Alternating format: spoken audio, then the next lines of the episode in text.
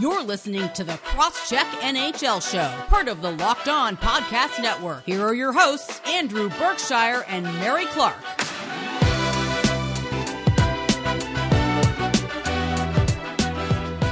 Hi, welcome to the first ever Crosscheck NHL Show. I'm Andrew Berkshire. You can follow me on Twitter at Andrew Berkshire, and I'm here with my co-host Mary Clarke, who you can follow at Mary C. Clarke.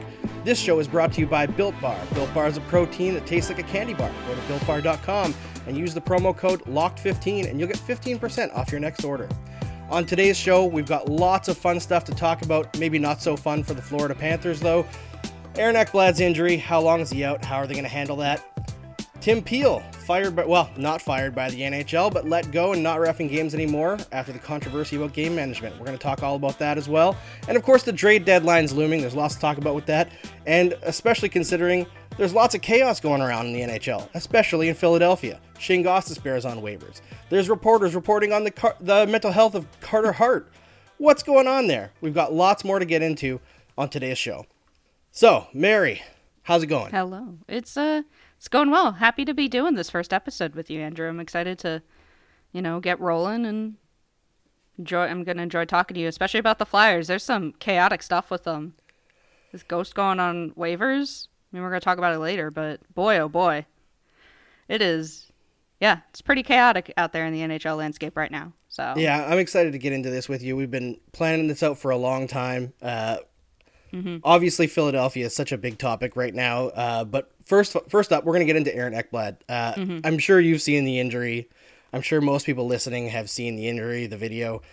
That was a huge gasp for me when I first saw it. Like, it's just a brutal twist of the knee there. It looks like some blown issues there. Uh, it's estimated that he's out 12 weeks, which is essentially the rest of the season and probably how far the Panthers were going to go in the playoffs. But uh, there's lots of questions around this situation. Uh, the biggest one that I've seen going around is over the last couple of seasons, the analytics community has been really high on Mackenzie Weegar. He has some of the best defensive numbers of any defender in the entire NHL. He's just like spectacular. And it's an interesting situation because without Ekblad, his numbers are better than Ekblad without him. But without Ekblad, he's playing pretty butter soft minutes. So it's like, is he a guy who elevates while playing with another really good player? Or is he a guy who can, you know, carry his own pairing? And this is going to be like one of the more interesting things to watch as this season unfolds for the for the Panthers. What's your take? Yeah, it's going to be a big test for them. I mean, Aaron Ekblad is I mean, I was gonna say you, the face of the Panthers. I don't think you could count Sergei Bobrovsky as the face of the Panthers, even though he's their like like highest paid player. But like He's the wallet of the Panthers. yeah, he's the wallet of the Panthers. But uh, Aaron Ekblad is the face of the Panthers. To lose somebody like that, especially who is leading the team in minutes with 25 minutes uh, per game, that's somebody that is integral to the team's composition. And no matter which way you slice it, it is a huge blow to them, especially because they're in a playoff race. Surprisingly, I nobody would have thought that that would have happened this year, but they've been quite good and better than expected. And losing Ekblad is going to hurt. And yeah, like Mackenzie Weegar, is he going to be able to like take those minutes from him? I mean, um, he's been playing like 22 minutes per game, but it's about the quality of competition he's going to face. He's probably going to be the guy that they're going to rely on to like take those top minutes against uh big like the big names on teams and it, yeah, it'll be really interesting to see if he's up to the task. It, I wouldn't be surprised if there's some sort of like drop off on the team just because Ekblad plays such a huge role. Um, and like I said, he's the face of the team. Like when you lose somebody like that, it's going to be difficult. But we'll see how the Panthers recover. I mean, they've put themselves in a good position um, already this season to be in a playoff spot. So if they could maybe like take a little hit and still remain in the playoffs and still look strong, that's very possible. Yeah, and I mean they're what 22 9 and 4 as we record this podcast. They've been mm-hmm. phenomenal this year. They're winning almost 70% of their games. Uh Ekblad's been a big part of that, but like maybe slightly controversial, but for my money, Ekblad is kind of overrated and has been for a hmm. long time. I think he's been better in the last couple of seasons, but to me he's a little bit empty calories. Like he scores a hmm. lot of goals, but you look at how the Panthers play with him on the ice, and yeah, he's playing strong competition, all that.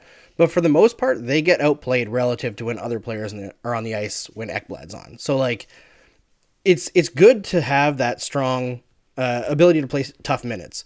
But if you're still losing those battles, then are you really like a top end player, right? It's kind of the same question marks that surrounded uh, Shea Weber for a while, right? Like Shea Weber scored 20 goals a season and he's a monster. He's a physical beast. Like Ekblad's a big guy as well.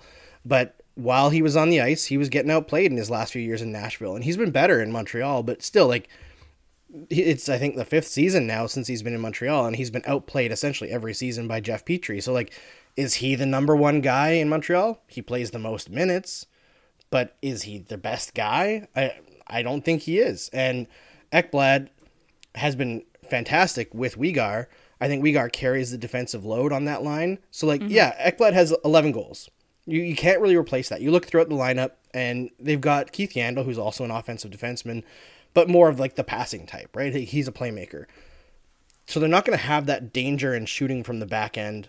But I Yeah. like one of the questions that I find super interesting about like where the analytics community is moving is like how much are goals from defensemen like not really worth that much because you don't really want your defenseman shooting anyway. Like the the entire NHL, and this is something that I learned from working with like uh, private data over the last five six years has moved way closer to the net in shooting.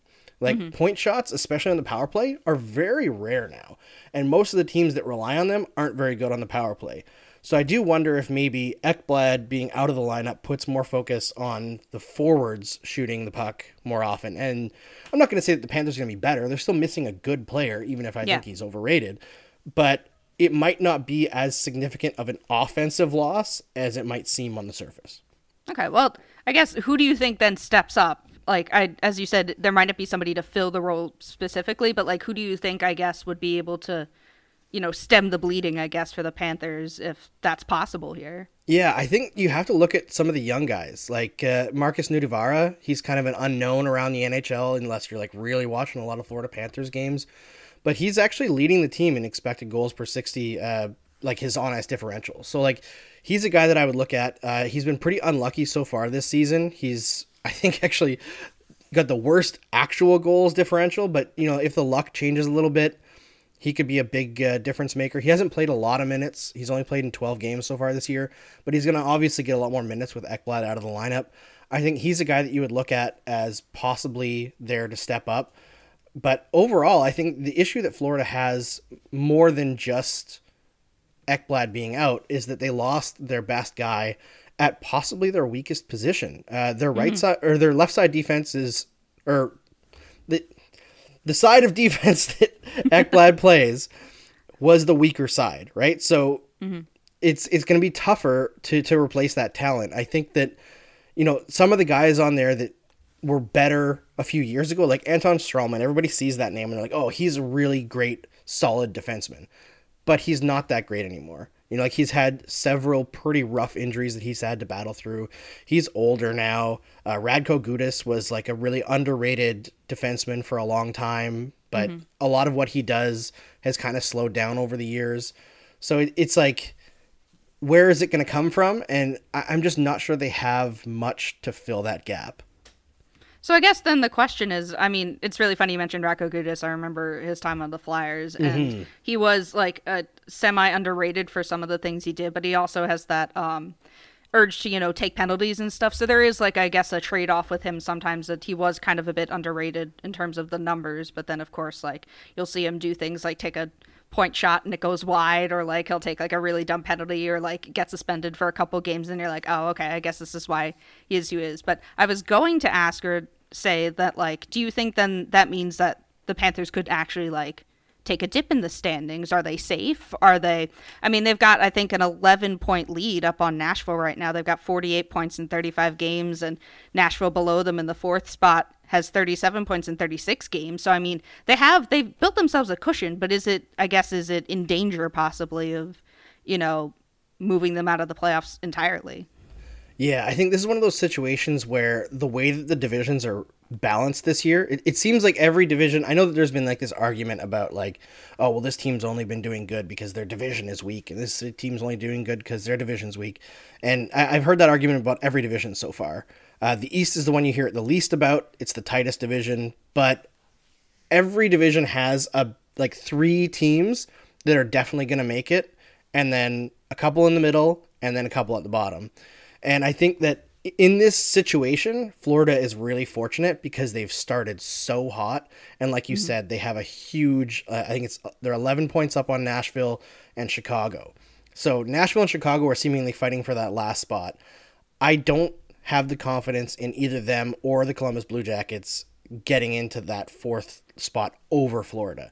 Like it could be that one of them passes Florida and Florida moves down into that fourth spot in the Central, but they've built such a cushion. There's just not enough racetrack left. Like even yeah. if they go 500 the rest of the way, they're gonna make the playoffs. I think the biggest impact here is unless you know Ekblad's a young guy, maybe he comes back earlier than they're expecting.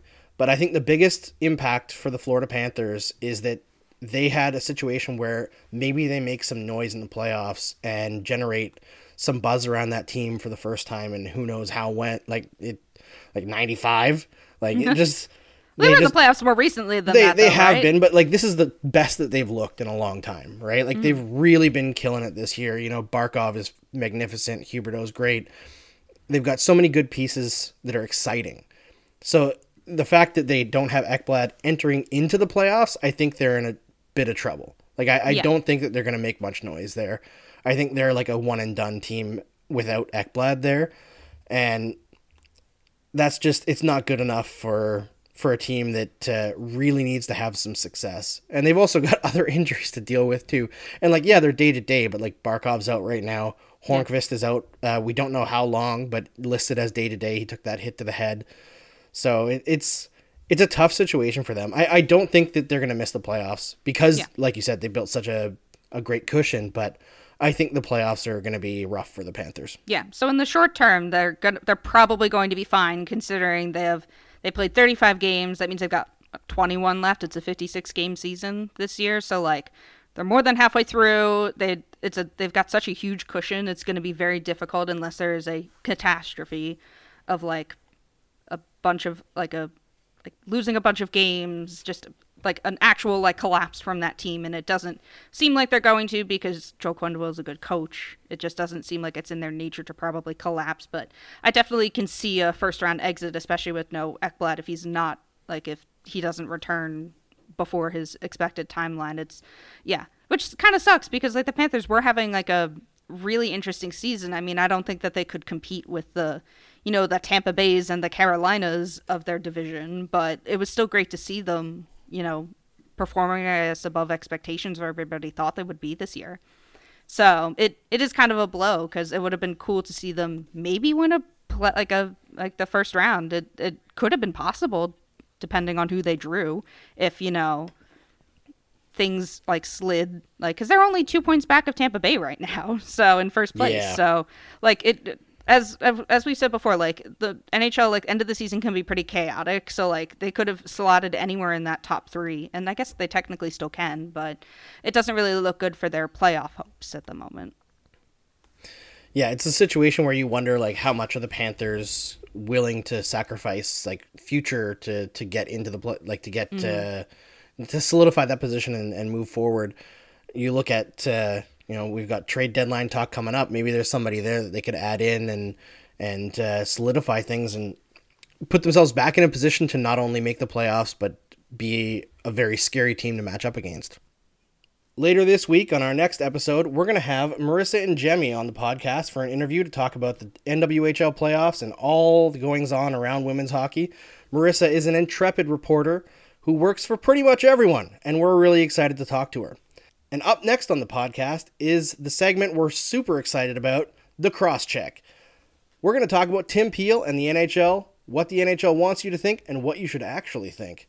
I wrote an article about this on Substack that you can check out, but Tim Peel and game management coming up. And if you're an intrepid reporter like Marissa, you might have to get into a car to get around to multiple locations in one day. And if you've got a car that needs repairs, you should check out rockauto.com. RockAuto.com is a family business serving auto parts customers online for 20 years. Go to RockAuto.com to shop for auto and body parts from hundreds of manufacturers. They have everything from engine control modules and brake parts to tail lamps, motor oil, even new carpet. New carpet's something I might need pretty soon because I recently went to the grocery store to pick up my groceries and I had spikes in the back trunk to get out of snow, which is a thing we have to deal with constantly in Canada. And the clerk, unbeknownst to them, not their fault, decided to put a two liter of milk on top of one of those spikes. And I didn't know because I was still in the driver's seat. So by the time I got home, there was two liters full of milk spilled in my trunk. Recently got it cleaned, but uh, every time you step into that car, it still smells a little bad. So I might have to be checking out rockauto.com myself shortly. Go to rockauto.com right now and see all the parts available for your car or truck. Right locked on on their How Did You Hear About Us box so they know we sent you.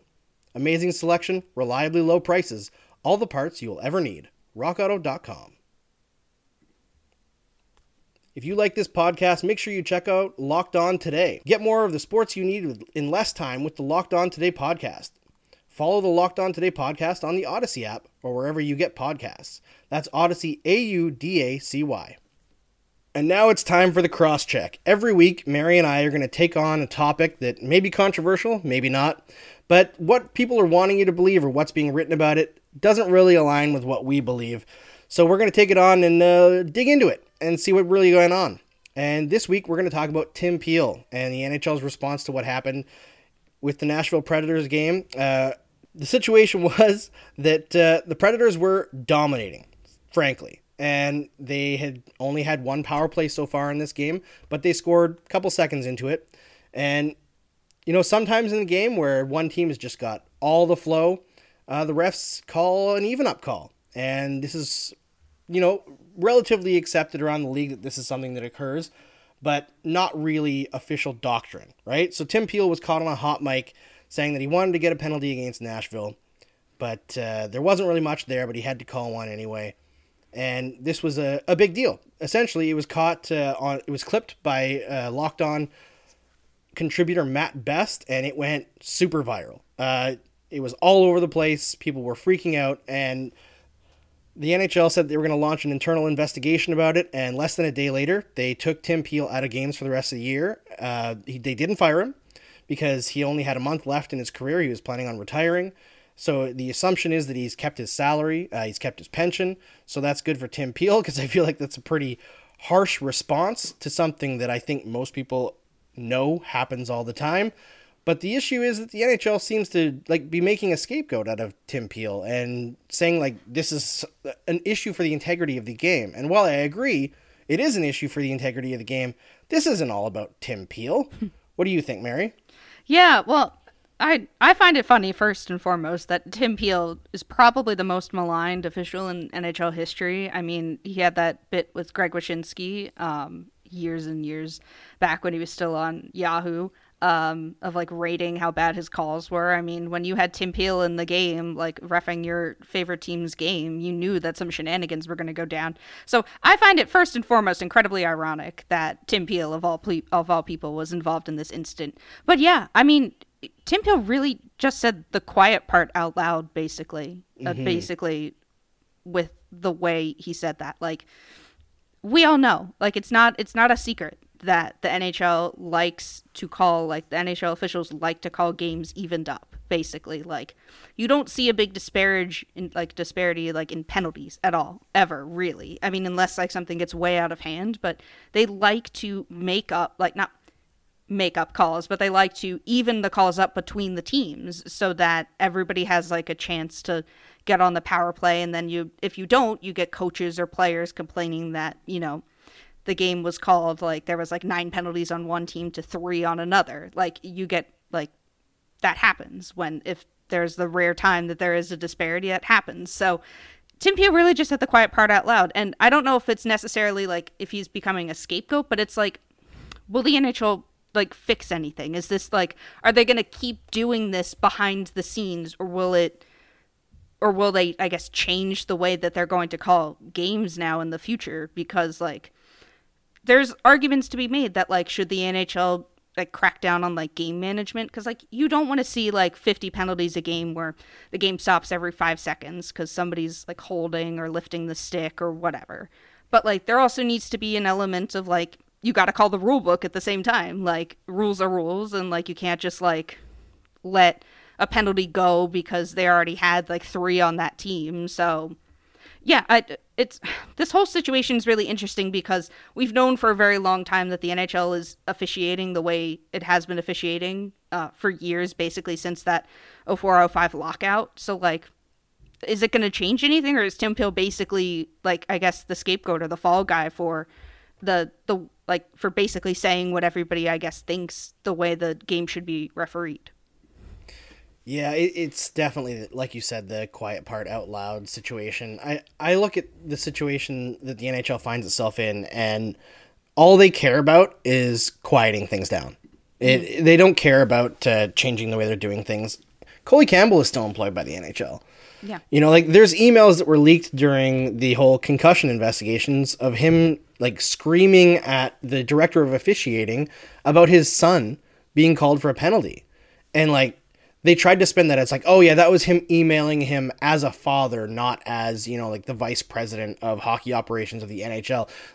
Give me a break. It was from his official NHL email. Exactly. Like, that is He's... a official documentation of official communication. He's still, he's still acting as an arm of the NHL in that situation, regardless of whether he was, you know, asking him as the father to his son or whatever. It, yeah, I that whole situation, I mean, combined with this, is some is some crazy nonsense. It's it's incredible to see how the NHL like like will do one thing but then still quietly do it. I mean, we've known that this is how the NHL operates for some time from like small issues like suspensions and stuff to I guess larger issues like terms of like race and stuff that they've dealt with in the past, but like this is just another microcosm of that for sure. And the NHL has tried in a few situations to be aggressive in changing things. Like uh, when Brendan Shanahan first came on as the like discipline czar or whatever you wanted to call him when he started out, like the uh, Department of Player Safety head. Uh, the suspensions that he started handing out were severe and like on point. Documenting them with videos was a huge step mm. forward. Uh, you know, they, they really tried to crack down on head hits. And then the complaints started from the general managers that they didn't want to lose that player for that long. And all of a sudden, you know, like year over year, suspension times were halved and then halved again. And now it's like, unless you're Tom Wilson, you have to almost murder a guy to get two games from George Parros mm-hmm. and the guys in charge there. So it's like they dole out more fines now. But like a five thousand dollar fine doesn't mean anything to a guy making four million dollars a year. Like the average NHLer now is making, I think, I think it's like three point five million. They've even done the same with penalties too. I remember a couple years back that they tried to call like slashing. more penalty. Yeah, slashing. There we go. They tried to call slashing more to the book, and then that didn't last very long because there were so many penalties, and they and people complained so much. I mean, not only I think like coaches and players complained. I think probably f- player like fans complained too. Like, so we're at a, we're at a weird crossroads of like do we want the NHL to like the officials to call the game by the rule book, which then means that there will be more penalties, more stoppage time. It will be in the essence more fair all around, but in terms of like the game presentation, it's going to take like a lot longer like you're going to be thrown out of things more often. Like you don't really see that in terms of like football because it's not a continuous action sport. And then there's the other side, like game management. Do you just want like like very few penalties per game. Of course, calling like the like egregious ones or whatever, but like more of like a you're maintaining the flow style of the game, the like continuous action, not really interrupting it with penalties and power plays. It's a really interesting decision that the NHL may or may not have to make because we're not we don't know if they're talking about this behind the scenes, but as you know, fans and stuff, it's like, what do you, I guess, want to see out of the NHL? Do you want it to be called by the rule book, or do you want like a more like continuous action flow type of game. Yeah, and this is where like this is going to be a recurring theme I think of the cross check is that I'm going to say that at least a certain subsection of fans are flat out wrong. Uh, people who think that there are too many penalties called or there's like too much too many whistles to break up the game. Nah. We are currently in the lowest number of penalties called era in NHL history of the 10 seasons in the history of the NHL since they started tracking it in 1963, we have the, the 10 season with the fewest penalties called per game. Eight of them were in the last eight seasons. Mm-hmm. All seven of the least penalized seasons are the last seven seasons. So, like, we're in a situation where penalties just have disappeared. And the reason why people think that there's more penalties, in my opinion, is that power plays are just way more dangerous now. The average power play this season is clicking around 21%. You know, 20 years ago, the average power play was 16.5%. So, like, the coaching there and the talent that players have is just skyrocketed to a ridiculous degree. So, you've got fewer penalties, but the power, play, power plays you do get are more effective. So, when you've got, when you add game management to that situation, you've got a situation where, you know, maybe there's only two, two penalties called in a game. Maybe there's only like one and you call it against the team that's dominating or whatever, right? Like mm. that one power play can change everything, especially with how good goaltenders are. You can dominate and just be goalied, you know? So Yeah. I think now is the era where that kind of game management, as much as referees like to pride themselves on like understanding the flow of the game and what needs to happen, like we we talk about how like you don't want referees to influence the game by calling too much. Well, you can influence the game by not calling enough. Yeah. You know, how Yeah, many exactly. years did the Boston Bruins, for example, get away with everything? Mm-hmm. You know, they were. Uh, people say like, oh well, you know, their penalty differential was negative when they were like the the big bad Bruins, right? Mm-hmm. But if you look at their their games that they were playing compared to other teams, the Bruins saw games with far fewer penalty calls overall. So yes, they were on the penalty kill more often than they were on the power play, but teams got far fewer power play opportunities against them fight despite the fact that their identity was to play dirty, especially after whistles like the scrums and everything. That's one of the things that I just wish the NHL would cut down on. Mm-hmm. But the whole game management situation like it just has such a big effect when it really shouldn't. Like Yeah. call the rule book as it is. You might have a, a stretch of time where there's a ton of penalties, you know, and, mm-hmm. and I'm not saying like you have to call every little thing, but it, it, the way I see it is if somebody does something that's against the rules that impedes a player with the puck or getting to the puck, you have to call it. Yeah, You have and to I- it. You can't let I it go because it's in overtime or tied or whatever. Mm-hmm. Yeah, and I was gonna say, I think that like starting with like if it's a tie game in the third period, you got to start calling those. Like- Like, Yeah. just don't take the penalty if you don't want to be if you don't want that to be called on you. I mean, it's gonna take probably a little bit for players to adjust to that mentality, but I think a solution, like a possible solution, is to start calling those penalties in like like like don't wait till it's egregious like i mean even the egregious ones sometimes don't get called but like don't wait f- like in the third period for those calls like i get it if it's like game seven of the stanley cup final and it's 3-3 and your favorite team takes a penalty in the last like five minutes and you get upset about it just like don't take the penalty Yeah. like just like That's on play, the players. play, yeah, play tighter, play tighter. Like the, the, the official, the officials shouldn't have to throw out the rule book in the last like ten minutes of a ga- of a tied game to you know make it more dramatic or whatever. Like just call, just call it like you see it. And Well, and that that comes down to like, what do you think the official's job is? Is it to call the rule book or make teams feel better? you know, like, uh, Yeah. the, the- like the argument, like the players might get mad at officials because they don't want it. I don't care. when are players not mad at the officials? Like the officials are, they can deal with that. They they've been dealing with it their entire lives, and this is one of those things where like. I think people get on the referees themselves a little bit too much. Uh, you know, like Tim Peel obviously was a very maligned referee for a very long time. But for the most part, the referees do what the league directs them to do. Yeah. They cut down on slashing, not because they felt like it, but because the league said we're going to cut down on slashing. The huge uh, boost in uh, interference calls coming out of the 0405 lockout, that wasn't referees independently making that decision to call that more.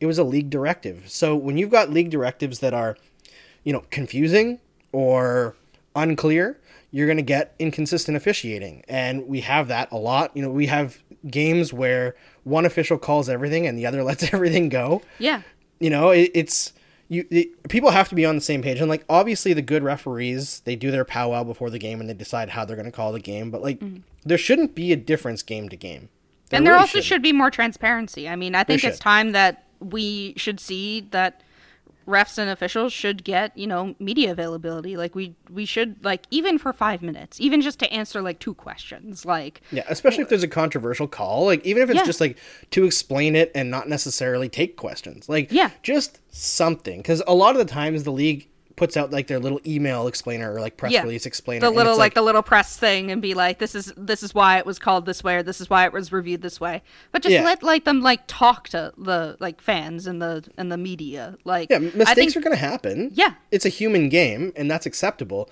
what isn't acceptable, like you said, is the lack of transparency and the confusion around what the directives are. Yeah. I think that people would be far more like fans who don't like more penalties would be a lot more accepting of a highly penalized section of the season if before the season came, the NHL was like, okay, we're going to cut down on these kinds of penalties, and if the mm-hmm. players are taking these penalties, that's on them. Like if Yeah. they get pounded into the ground with pow- power plays, that's their own doing. We're going to cut down on it. And I think that, you know, like maybe the idea of like cutting down on slashing, it worked short term in that one season, but it didn't actually even create a blip overall because all they Yeah. did was not call other stuff. Yeah, but a transparency I think is the key here. I think it's going to Mm-hmm. be like transparency from the NHL of what that they're going to do in terms of like how they're going to call the rule book overall. Then also transparency from the officials in terms of if they made a mistake on a play. Why did they call a penalty here? Why did they, you know, rev- like when they reviewed a play, why did they go with this? So like I think overall I guess transparency would be the key. I know that that's not the NHL's style as we've seen in the past. That's probably that's probably something they're gonna have to be forced to do. Like I don't know, I don't know if a situation like this is, I guess, maybe big enough for them to, you know, want transparency from their officials. Like I don't know what else it's gonna take for them to be like, all right, we're gonna have like we're gonna tell you guys how we're gonna be refing like the season overall, and also we're gonna let the officials be, you know, like have some media availability or like give a statement or whatever after a game. Like does, does like doesn't the NBA do that? I think that the They do. Yeah, yeah. And and, and refs can be like um i think they can be fined if they mess up the call as well or not fined but uh like the league calls them out by name which is kind of Mm-hmm. rough in, in a way like i think everybody sees missed calls or like misplays missed calls Mm-hmm. uh on their tv anyway you don't necessarily need to like but I think that crash them in that stuff would but- like possibly, you know, rise the level of like like m- like officiating, make things better for everybody. I don't. Mm-hmm. I know that that's not the NHS NHL style. Transparency, like on some things, isn't really their thing, as we've seen. But I think that this would benefit them. I guess in the long run. I mean, in the short term, it would probably more than definitely be like there would be you know growing pains and issues and stuff but i think for the long-term health of the league that that's something they really should look into because yeah transparency to me is key So less game management, more trades. That's what we're looking for in the next little while in the NHL. Uh, the trade deadline's coming up. We're going to talk about that in a moment. If you're liking what you hear, make sure you rate the podcast, give us a little review wherever you're listening to your podcasts, and uh, the trades coming up are going to affect betting. And if you want to bet on sports, Bet Online is the fastest and easiest way to bet on all your sports action. Football might be over, but NBA, college basketball, and the NHL are in full swing. Bet Online even covers awards, TV shows, and reality TV. Real time updated odds and props on almost anything that you can imagine. BetOnline has, co- has you covered for all the news, scores, and odds. It's the best way to place your bets, and it's free to sign up. Head on over to the website and use your mobile device to sign up today. Receive your 50% welcome bonus on your first deposit. BetOnline, your online sportsbook experts. Promo code locked on. Be a waiver wire winner with daily fantasy hockey advice from Locked On Fantasy Hockey. Fantasy hockey expert Scott Cullen gives you the tips, insights, and analysis for season long Dynasty and DFS League. Follow the Locked On Fantasy Hockey podcast on the Audacy app or wherever you get your podcasts. That's A U D A C Y. Scott Cullen's a good guy. I, I really like Scott Cullen. He was one of the first people when I was getting into the business to uh, respond to my emails to give me some advice. Uh, Scott has been doing fantasy stuff for years and years, and he was a big contributor uh, around trade deadline stuff as well. And trade deadline is coming up April 12th in hockey or in the NHL. Uh, we've got very few trades so far this season with the uh, border being closed and you know quarantine going on because we're still in the middle of a pandemic.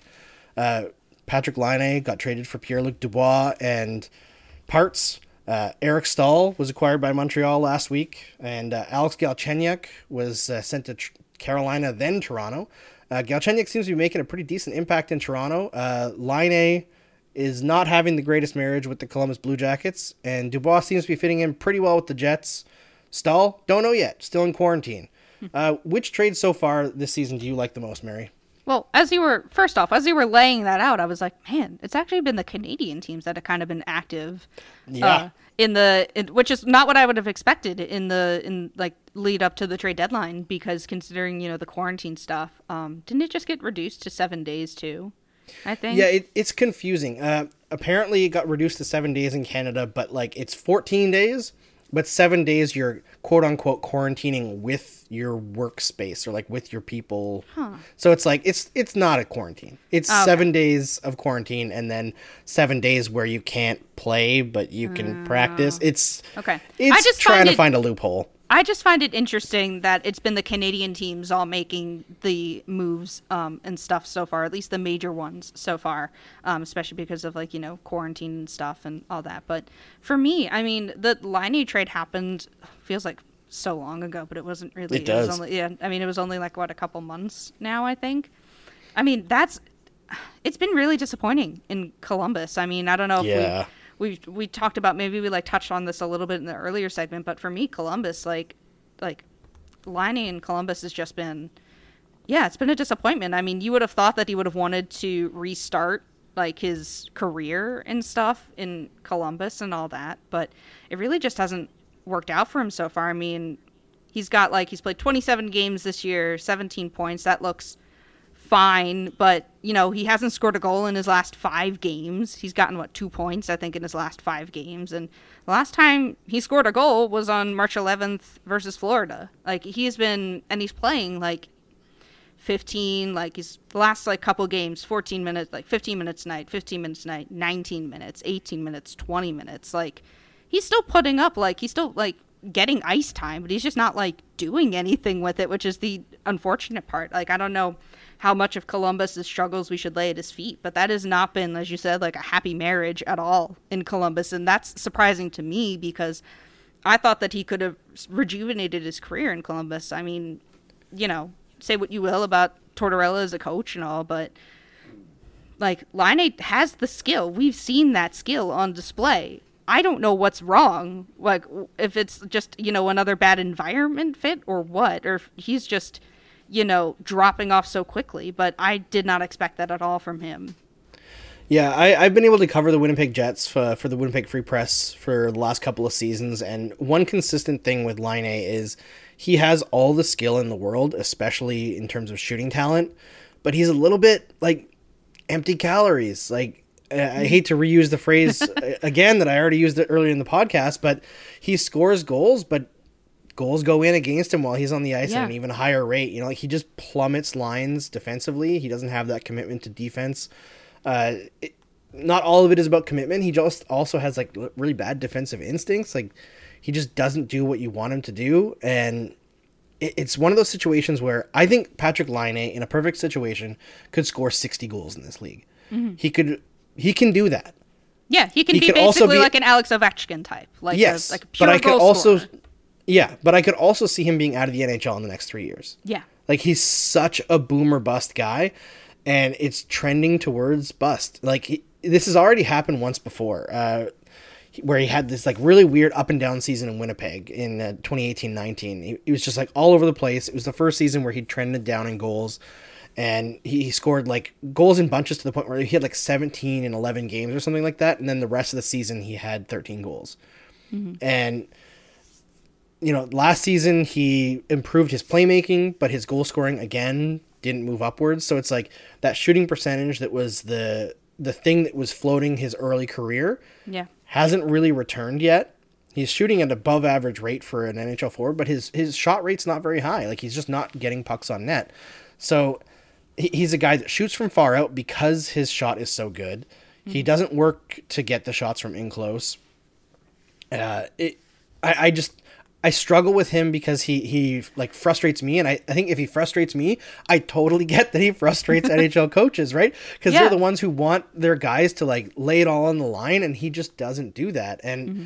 no matter how much talent you have, if you're not doing that, and then like the goals aren't coming, you're going through a rough stretch, you're gonna get benched or called out, and Tortorella is not shy about doing oh, that. Oh, so, oh yeah. like, I mean, look the- what happened to Pierre Luc. Dubois when Yeah. that's that's what kick-started this whole thing off is the whole thing with Pierre Luc Dubois and his, I guess, effort in game and like yeah, it's just it's it's so like I guess disheartening because like we saw what he could do in his first couple seasons in the league.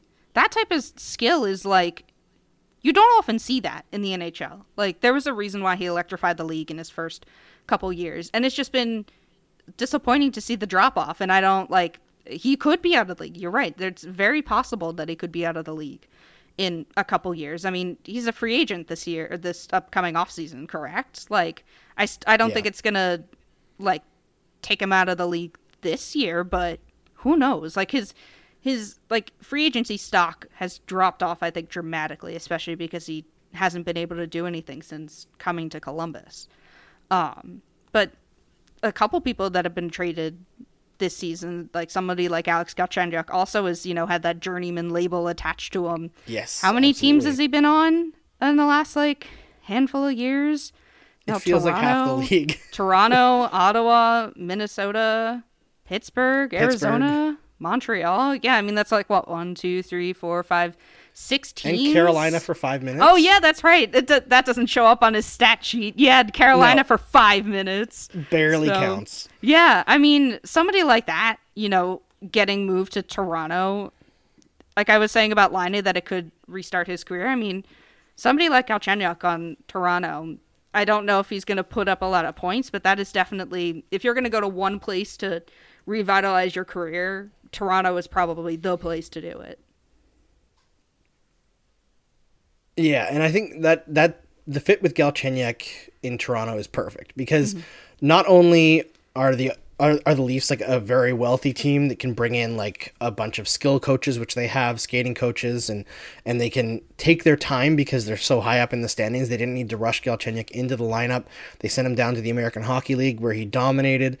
Uh, he, obviously, he was very motivated. Like his first few games with the Leafs, he's just been a spark plug. But the fact that they also like really push offense, which fits with Galchenyuk's style, it's just been a perfect fit. Uh, they can really kind of rehab things on the fly and, and not rush him into big minute situations, and also not bury him on the fourth line where he's not going to get the opportunities. He's playing with Tavares now, like that's a dream situation to play with Tavares and Nylander. That's most teams' first got the- line. like you said, they've got the structure for it. Like, Yeah. it, if, if any team out there is going to be the team that you want to revitalize your offense, it's going to be Toronto because of their the way that their system is set up. They're just so deep. He's not going to be put on the fourth line at all. Like, he's going to be you know given time with people like Tavares and stuff like that. So it's going to be really interesting to see how he fits in that system and you know come playoff time like he might even score those clutch goals and that's he was you know so used to having so like yeah i uh, stuff like that like that's really intriguing to me as to how he's going to fit on the team but i guess so far so good seems Yeah, it, it looks really good. I, I hope for his sake that he turns it around because I think Galchenyuk's been a guy who just has not had the support that you expect from a top five pick in in a draft. Like he just has been undercut constantly his whole career. So I, I just hope for the sake of seeing how much talent he has that he gets to show us, you know, and, and that he really rehabs his, his career in Toronto. I, I would love to see it. So we all we both agreed uh, before coming on the podcast that we talk about one trade each of us wants to happen. It could be to improve a team. It could be because we love chaos. so, Mary, what's your one trade this year that you want to see happen at the deadline? oh well i i put down jack eichel for the chaos where he goes i don't know but boy that would be chaotic i mean talk about like uh, top end talent, you know, not being able to, I guess, reach his full potential with his team. That like, that's a major case right now with Jack Eichel. I don't know, like, I want it to happen for the chaos. I don't know where I guess he would be the best fit for, um, especially with his cap hit, um, and all that. Like, it stuff like that is going to be tough to make those big blockbuster moves and all that but I I want to see it happen for the chaos. Like Buffalo is down bad right now. I mean they what they lost their what 18th game in a row uh, on Monday night to the Flyers, even though they had a 3-0 lead. Um, they lost in overtime, so like it is just not going right in Buffalo right now. And I I kind of want to see Eichel get a fresh start. I mean. I think even Buffalo fans would agree with that too. I think that their big sentiment right now is, you know, get Eichel out of there and let let him be free. But it's going to be tough with his like cap hit of 10 million on his eight year contract. So Yeah, there's some players you you make it work for, right? yeah, that's true. I mean, yes, you would make it work for Jack Eichel. It's just going to be that trade would have to be a monster deal um, to get Jack Eichel. But I I think Buffalo fans would agree with me that they want to see him, you know, move on to greener pastures because it feels like he's being wasted right now in Buffalo and all that. I, I'm just sure that you could hear the collective sigh from Sabres fans, though, if, if that ends up happening. Because you know that if Eichel's getting moved, like, yeah, you're going to take salary back, but it's for futures, right? Yeah. That's entering rebuild like number three in Buffalo. Yeah. Like, oh, I mean, it's Uh, tough, but uh, what else can you do with them? I don't think that. they're- Yeah, I I what else can you do? It, it. They're at like historic levels of losing right now, and that's not good. And I don't know if you can come back from that and you know put out the same team that you've been putting out for years. Like, I think that something's got to give, and unfortunately, it's it might be Jack Eichel. I don't know if it'll happen, considering you know the pandemic and the flat cap and all that. But I think that that's the trade I want to see most just because it trading Jack Eichel is like your typical NBA trade. The NHL doesn't get Yes. to those points.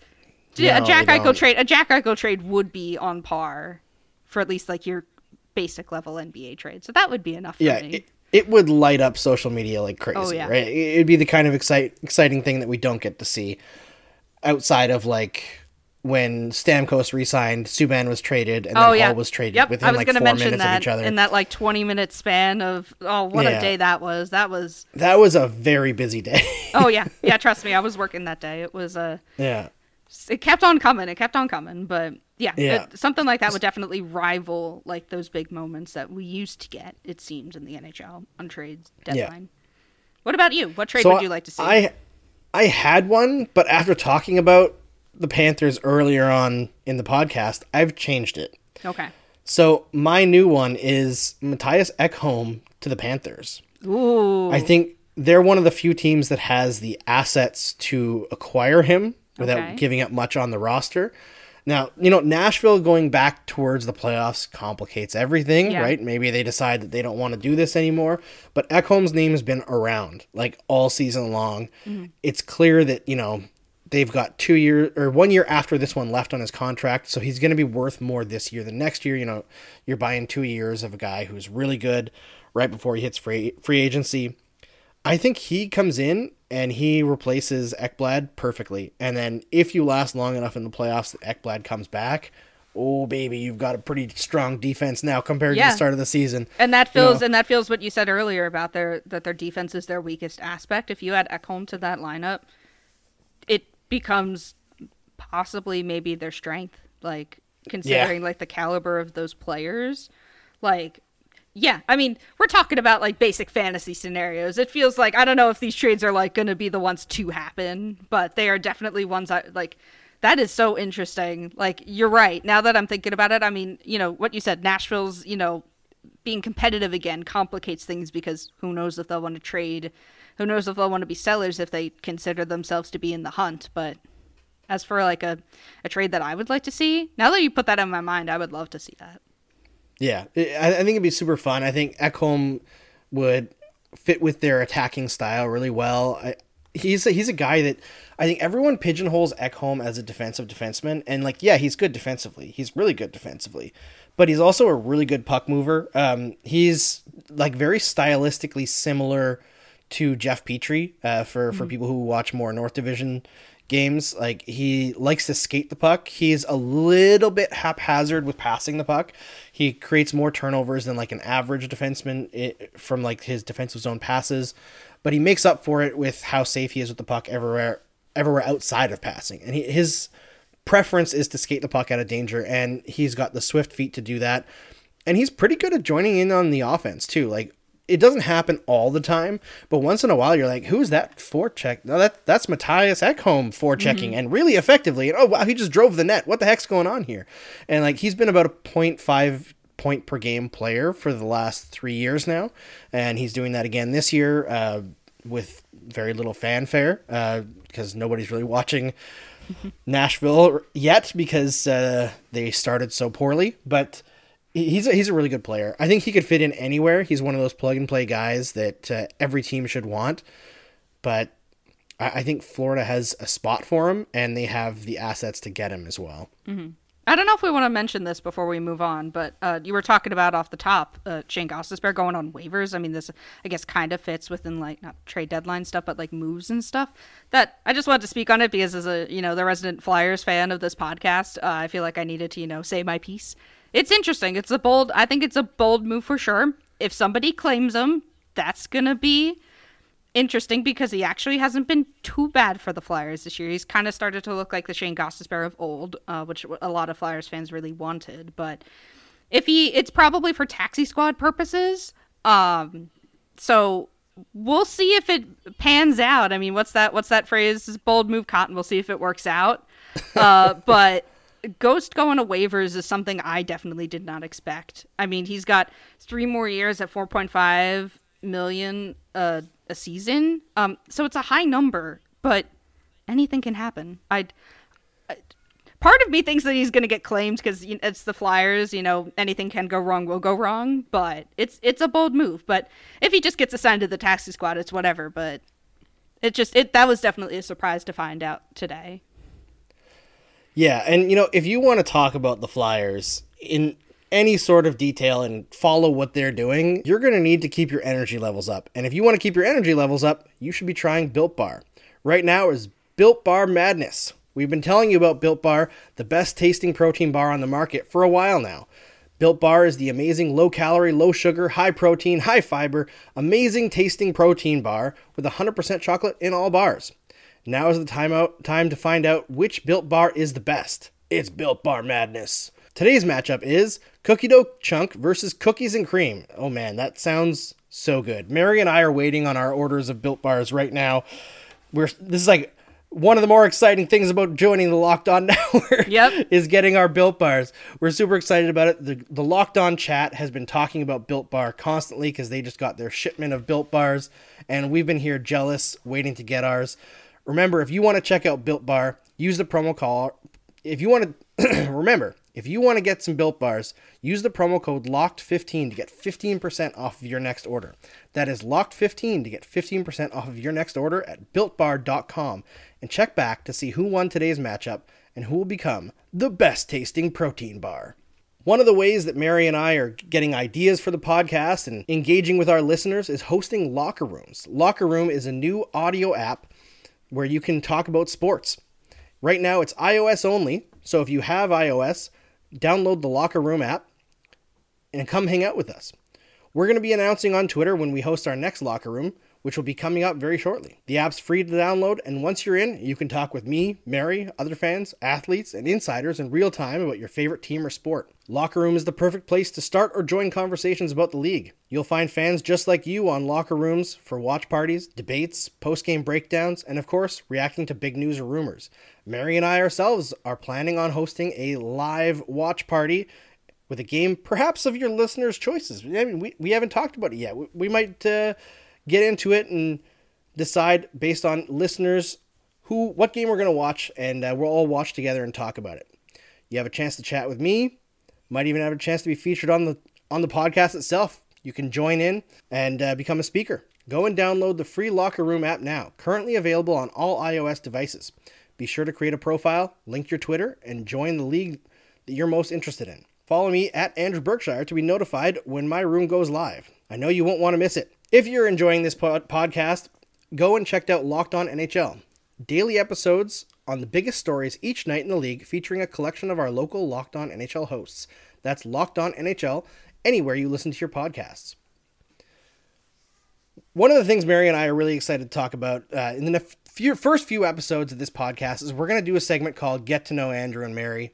And we're going to take some pop, some uh, BuzzFeed quizzes, which, if you're listening, you can take alongside us. And don't be shy about sending us your results on Twitter, where it's going to be really fun. But first, we've got to talk about the Flyers for a second. Like we talked about, uh, it's this this team is such chaos, and you know if you're not following the Flyers, or you're not a Flyers fan, you might not know who Sam Carchidi is, but if you're a member of Hockey Twitter, you probably remember his most famous moment, which was questioning Bob McKenzie about something that was reported by TSN, in quotes, on Facebook in the most obviously photoshopped, awful fake trade or fake signing in history. that he somehow thought was real. and then when Bob McKenzie said, that's not real, instead of backing down, he said, looks real to me. Oh. Yeah. And this was like a meme for a year on hockey Twitter.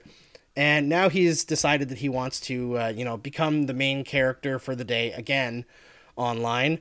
And he put out this report that uh, Carter Hart had split from his uh, sports psychologist before the season and put a bunch of speculation out that that's why he's been struggling this year.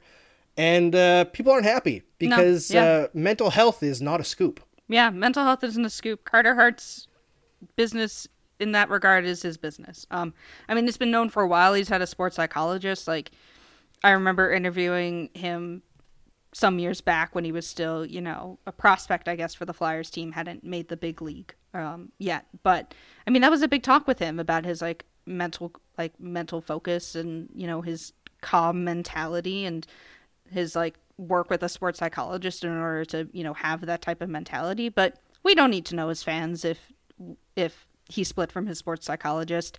There's more wrong with Carter Hart at the moment than just his mentality. I mean, his play hasn't been good. Like it it's just yeah that whole thing just isn't good reporting in my opinion it's not something we need to know you, there's no need to speculate on someone's mental health there's no reason for that to be a story um i mean this isn't the first time sam carchidi has you know done those types of things um in flyers media but it is it's a shame but i i hope whatever carter hart is dealing with right now if he's like if he's dealing with anything if you know, I mean, it's tough to be the goaltender of the Philadelphia Flyers. There's a reason why that position has been what fans say cursed over the years. It's uh, Flyers fans are as tough on their goaltender as Eagles fans are on their quarterback. So it is not an easy position to play. But uh, Carter Hart really is going through it right now, just in general, in the hockey sense.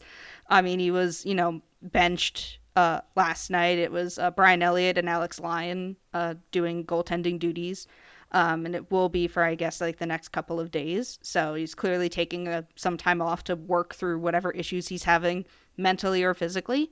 Uh, but yeah, you're right. That's not. We don't need to know that um, as fans, especially because there was speculation in there too. That's not really worth talking about. Yeah, and and this is like we're we're talking about it because it's so ridiculous. Yeah. But I, I'd like to encourage everyone to not click on this kind of stuff. I didn't. I didn't read it. I just I remember I was paying attention to what Flyers Twitter was saying, but I didn't read it personally. Yeah, and like this is like an issue that I have personally. Like I I have a hard time um, censoring myself from like amplifying stupid content, and I- I think that everyone, including myself, can do better in you know amplify the good stories that are well done, and try to just push this stuff to the side. And like Yeah. there's people who are going to talk about it no matter what, but at the end of the day, support the kind of journalism that you believe in, and uh, if you believe in this, uh, good for you, but we don't. Yeah, please support journalism.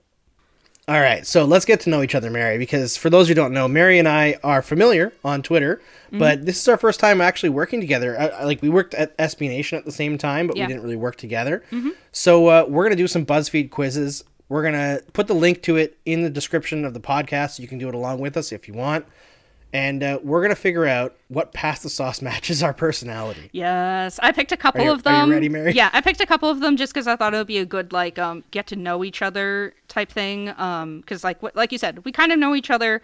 Uh, we're familiar with each other from Twitter. We did, I guess, work together a little bit at SB Nation, but this is our first time working together. But it'll also be good for you guys, uh, uh, the listeners, to know, I guess, more about us. If this is, you know, your first time hearing me speak or Andrew speak, or if you're followed us on Twitter for a while and have no idea what we're like, I think this will be a good way to, you know, get to know us. So believe it or not, everyone has a pasta sauce that matches their personality, and here's yours. Uh, so I don't know if you want to like read the question and then read the answers and then see uh, see what we're gonna pick, but uh, I'll do it however you want, Andrew.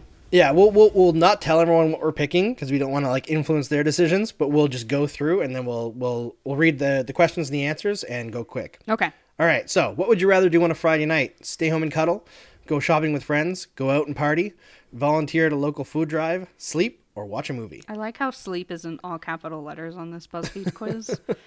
Um, all right. Which word best describes you as a friend? Comforting, reliable, welcoming, optimistic, fun, or thoughtful? okay. All right. I feel like we should What tell. I feel like we should tell our answers just so that they know what we're picking, like to get it to get to know us better. That's the whole point of the quiz, Andrew. I guess that's true. Okay, okay. So Okay. for the first one, I put watch a movie. Yeah, same. Watch a movie. Okay. Uh, which which word best describes you as a friend? Uh, optimistic. I've always been told by my friends that I'm an incredibly optimistic person. So, Uh, I put comforting because I've been told many times that I give the best hugs. oh, we, yeah, yeah, sounds good to me. All right. What seems like the best time? Traveling, watching TV, skydiving, cooking, dancing, or reading? Ooh, I've been reading a lot recently, so I want to put reading, but I think watching TV is where I'm going to go here. Oh, I'm going traveling just because I haven't been able to. You know, that's forever. fair. That's fair. I'm still stuck in the quarantine mindset here, Andrew. Yeah, so- no kidding, eh? All right, which one are you? The one who can't make up their mind, the one who doesn't stop talking, the one who hugs everyone they meet, the one who isn't afraid to speak up, the one who works extremely hard, and the one who or the one who makes people smile. Uh, I'm the one who doesn't stop talking. If you know anything about me, uh, I'm uh, I talk a lot, uh, and I I I know people find that annoying sometimes, but uh, hey, I have a podcast now, so it's my time to shine.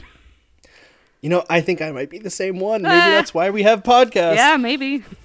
All right, choose where you want to be right now: a beach, a meadow, your bed, the mall, a big city, or a cafe. The beach. Oh, I'm so going beach. Yep, the beach. Beach. We're gonna get the same thing. We're gonna get the same thing, aren't you? I can already tell. I but know it's, it's getting close. Yeah. All right, pick a pizza: cheese, pepperoni, veggie pizza, margarita, margarita pizza, white pizza, or Hawaiian pizza. I'm going pepperoni. Like, I, oh damn, I'm also going pepperoni. we have more in common than we thought. yeah. All right, choose a profession: chef, performer, CEO, guidance counselor, professor, or doctor. Oh boy. Um. Hmm. I'm going professor. I like talking. I like teaching people stuff. I would, I've always found that fun. I'm gonna go guidance counselor because uh, I don't know if I have good advice, but I probably could be something I could make a profession in if I got better advice. But I do like talking to people, and I always find that talking to people about their problems can, you know, help people through them. So the last and this one, one's hard to go through for audio. Yeah, it's fine. to pick a house to to do or to live in. Uh, there's like a giant mansion. there's like a, a There's like a countryside villa, I Mm-hmm. would say, like a farmhouse, an apartment, a super modern home, or like I don't know what the last one you would just call like a It- a big coun- country home. A big country home type thing. Yeah. Um. Oh boy. All right, I have made my decision. I want to know what you are. Yeah, I'm gonna go countryside home. I think. Okay.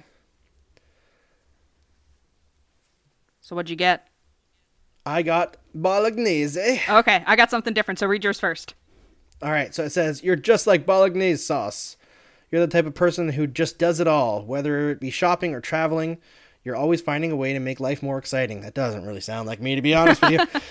You think outside of the box and you take risks. You're a deep person, which means you tend to overthink. However, you never let that outshine your true and genuine character. Continue being the bold person that you are. I mean, I love that sauce, so I'll take it.